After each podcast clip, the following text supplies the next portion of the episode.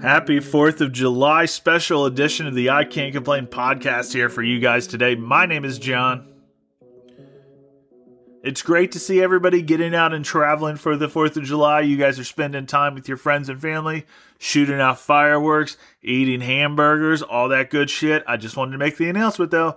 The abortion bus that travels across state lines will leave at 4:30 a.m. sharp. Ladies, wear your dresses and bring a glass jar if you want to take home a souvenir.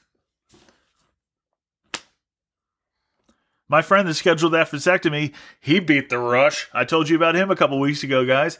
He beat the fucking rush. Now there's a long line, and he's gonna jump right to the front because as soon as Kavanaugh got appointed to the Supreme Court, he signed up for a vasectomy. Evidently, um, man, that's gotta be a long line. Everybody not everybody. Every man is now getting a procedure and every woman wants a procedure.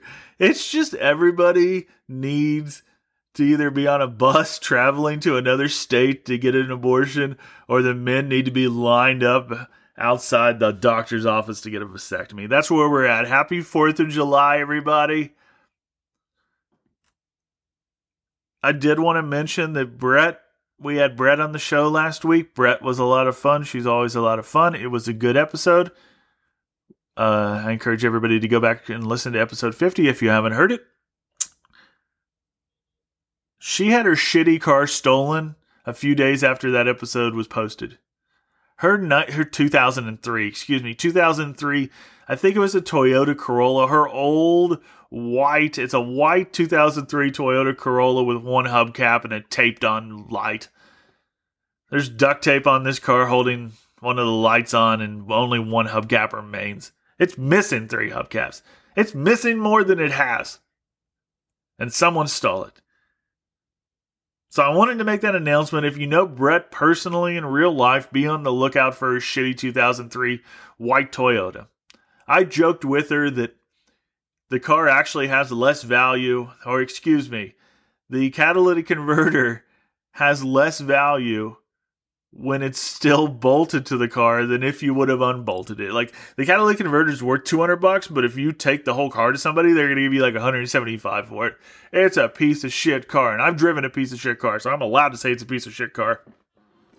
But I did feel kind of bad because on the show last week, I was talking about how Brett, a woman in her early 30s hadn't accumulated anything in life except 182 Taco Bell points on the Taco Bell app.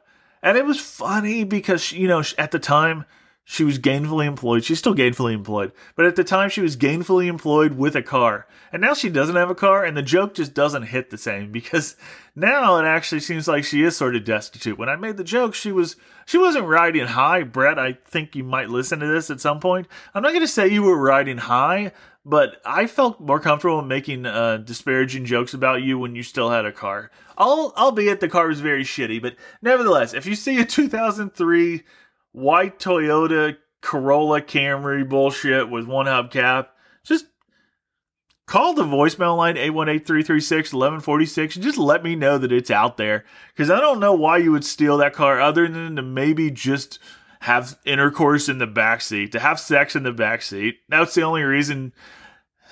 I don't even know if you'd steal it just have sex in the back seat. You probably just open it up and have sex in the back seat and then move on. But I don't know. What do I know? I've never stolen a 2003 Toyota Camry. I don't know why they took it, but it's gone. And Brett's walking everywhere. Brett's walking everywhere she needs to go now. That's sad. Um, we need to talk about R. Kelly, guys, but guess what? We're not going to talk about R. Kelly because I've already talked about R. Kelly once. R. Kelly got what he deserved, and uh, even more than that, though, R. Kelly got what uh, the writing was on the wall. The writing was on the wall. I told you the writing was on the wall last time because of what he was charged with. It was a RICO charge. He was charged with racketeering at the federal level. He was fucked six ways to Sunday. I, I saw the charges. I said, R. Kelly's fucked. He better get used to prison. R. Kelly's probably a good prisoner because he sings softly at night to soothe the men and he believes he can fly so he can jump really high on the basketball. He seems like somebody you'd want on your basketball team if you on the prison yard. That's just my opinion, um, and I'm sure that I'm sure all the prisoners love to hear him sing smooth R&B late at night. R. Kelly's in jail for 30 years. Ghislaine Maxwell's in jail for 20 years, and Cosby's out. And God bless him, paying $500,000 to an accuser, and he doesn't even give a shit. He was laughing at that. I said, God damn, Cosby's ruthless. Cosby is motherfucking ruthless. But the writing was on the wall with R. Kelly, not just with the charges, but his entire career. It's been a 20 year thing. He's we know what he's done. He's pissed on people. He's writing songs like trapped. He's writing trapped in the closet, motherfucking lyrics and songs and shit. R. Kelly has been a bad apple for a long time, and they finally sent him away for 30 years.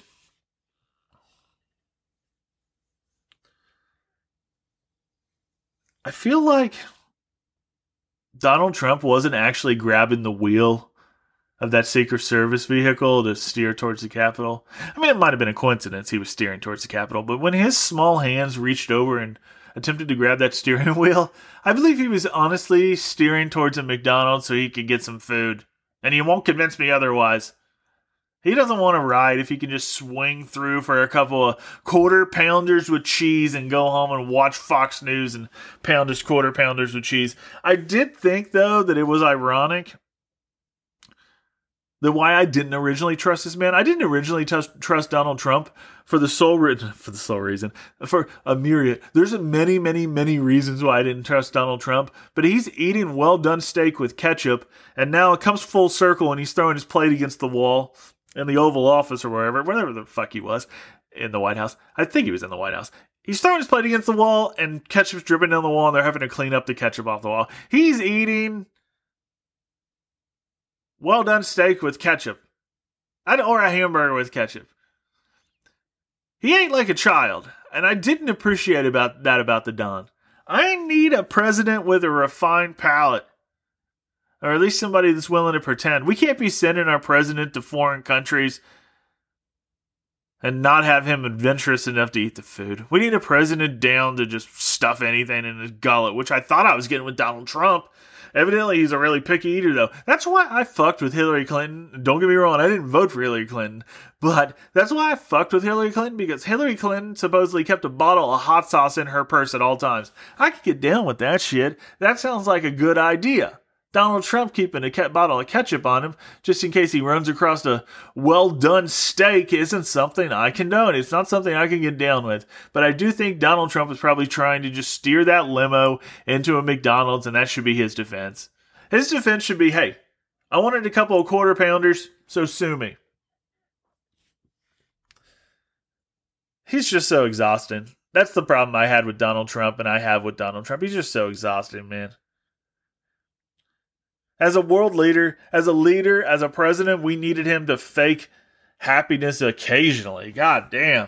Man was always in a bad mood with a bad attitude. It's just exhausting. The last bastion, guys, of American haggling is at the American yard sale, and that's what I saw this morning. I saw an American yard sale with Americans that didn't really have any discretionary income to spend. But guess what? They snuck a few 20s out of the ATM that should have went towards rent and they went bargain hunting this morning. And I say bargain hunting, it was not only good enough for these degenerate uh, yard sale shoppers, it's not only good enough to find a bargain, but then they've got to probably haggle it down too. It's the last place in America where a man and a woman can step on somebody else's property and argue over a price and God bless it. Now you're not going to see me at one. You're not going to see me at a yard sale because one, I'm not getting up that fucking early. Two, I don't want to buy anything. Three, I don't want to interact with these freaks. But these yard sale people, these people that go out hunting for yard sales on the weekend every weekend, these people are keeping something alive in America, and that's the spirit of American haggling where you try and get one over on somebody else, and I appreciate that. Nowadays, we don't try and get one over on someone in society as much as we used to, I feel like. And we need to bring that back. I need to be able to walk into like a supermarket or a grocery store and say, let me speak to the fucking manager. Get the manager over here. I don't know if I'd say it like that. That's probably not probably wouldn't be getting off on a good foot. But I said, let me speak with the manager. Let me speak with the head honcho. And they'd go get him and bring him back. And I say, this soap here, $2.90. How about 285 and I need a manager to be willing to engage me in a little haggling because that's what I need. I need to be able to, like I said, get one over on my fellow man a little bit more than I've been doing lately. And I feel like we need to bring back good old American haggling. But it only occurs at yard sales anymore, and I'm not going to a yard sale. Fuck a yard sale. All right, short episode today, guys, but we're gonna get out of here because it's a hol- it's a special edition of the I Can't Complain podcast. So we're gonna we're gonna close up shop here with a little patriotic tune. I can't even fucking. I, have been vaping. Before we get to that, I've been vaping for several years now because I quit cigarettes, and now the government wants to take Juul off the market. And not only that, but Biden's like, I'm going to cut down nicotine levels in cigarettes to a point to where they're no longer addictive anymore practically. It's the reverse, by the way. The cigarette companies for years were increasing the nicotine levels in their cigarettes, not telling anybody. So guess what? You smoked a certain cigarette 10 years ago not only are you still addicted to the nicotine, but the cigarette companies have tricked you into becoming even more addicted to the nicotine over the years. I it's hard for me to side with big tobacco, but when you're going to reduce the nicotine levels like steadily until they're like practically, you know, you're sucking down an entire carton just to get a little head rush going. That's not what I mean. Come on, let me have a fucking cigarette. Let me vape a little. I don't have much left in my life. Let me vape a little. God damn it. Let's play the song. Play the fucking song. There it is. The terrorists won last year, but they're not going to win this year. God damn it. That's all I've got to say. This song takes me back to a better time in my life. A time when a man named George W. Bush was standing on an aircraft carrier declaring victory. You remember those days, the good old days, 2003. It got a little weird after 9 11. I'm not going to say it didn't get weird after 9 11 when we were told to say something, say something. Say something, say something. Fuck you. It got a little weird when a certain famous man on television with certain ties to a New Jersey crime family, a man by the name of Tony Soprano, a notorious mobster. Even he helped the federal government when he thought he was in hanging out with terrorists. That's what I'm trying to say. If you're hanging around with terrorists this 4th of July, it's time to come clean and say something, say see something, say something. Fucking see something and say don't don't fucking say anything actually. Last year guys they asked me if I wanted the Moderna or the Pfizer vaccine. I said, unless you have one that's red, white, and blue, I'm not interested.